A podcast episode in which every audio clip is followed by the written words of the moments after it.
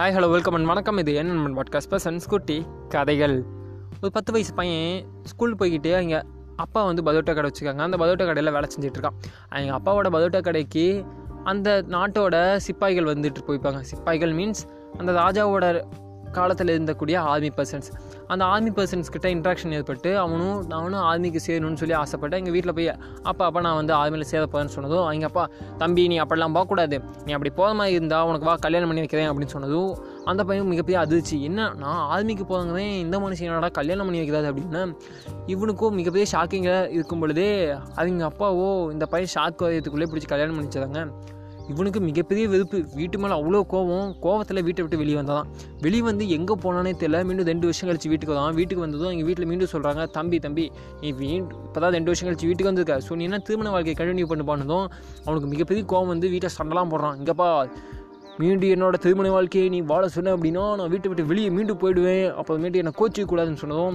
அவங்க அப்பாவோ ஐயோ தம்பி அப்போல்லாம் வேணாம்பா. நீ வீட்டில் இருப்பா. உனக்கு எப்படி வாழ்க்கை வாழணும்னு சொன்னதோ அப்படி வாழ்ந்துக்கோ அப்படின்னு சொன்னதும் அந்த பையனும் தன் வாழ்க்கையை அழகாக வாழ்ந்துட்டு அப்படியே அரசியலுக்குள்ளே போய் ஒரு கட்டத்தில் அந்த நாட்டோட ராஜாவுக்கு நிகரான பதவிக்கு போய் இன்றைக்கி அந்த நாட்டையே ஆண்டுட்டு இருக்கானா உங்களால் நம்ப முடியுமா?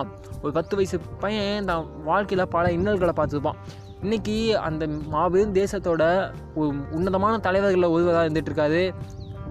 இந்த கதை ஒரு மாதல் ஸ்டோரியை சொல்லலாம். நான் இந்த கதை யாரோட கதையை பேஸ் பண்ணி சொன்னேன் அப்படின்னா இந்திய தாய் திருநாட்டின் இன்றைய பிரதமர் நரேந்திர மோடி அவர்கள் தான். ரெண்டாயிரத்தி இருபதில் அவர் தான் இன்றைக்கி பிரதமராக இருக்காரு.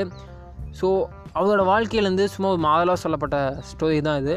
என்னென்னா நரேந்திர மோடி அவர்களோட வாழ்க்கையிலேருந்து நம்ம நிறைய விஷயங்கள் கற்றுக்கணும் ஏன்னா அவரோட வாழ்க்கை முறையில் பல சவால்களையும் பல பிரச்சனைகளையும் சந்தித்து வந்திருக்காது அவரோட அரசியல் சவால்களை விட தன் வாழ்க்கையில் ஏற்பட்ட சவால்கள் அதிகனே சொல்லலாம். ஏன்னா அரசியலும் வாழ்க்கையும்னு தன் வாழ்க்கையை ரொம்பவும் பின்னி பிணைஞ்சு வாழ்ந்த ஒரு மனுஷன் அவர்.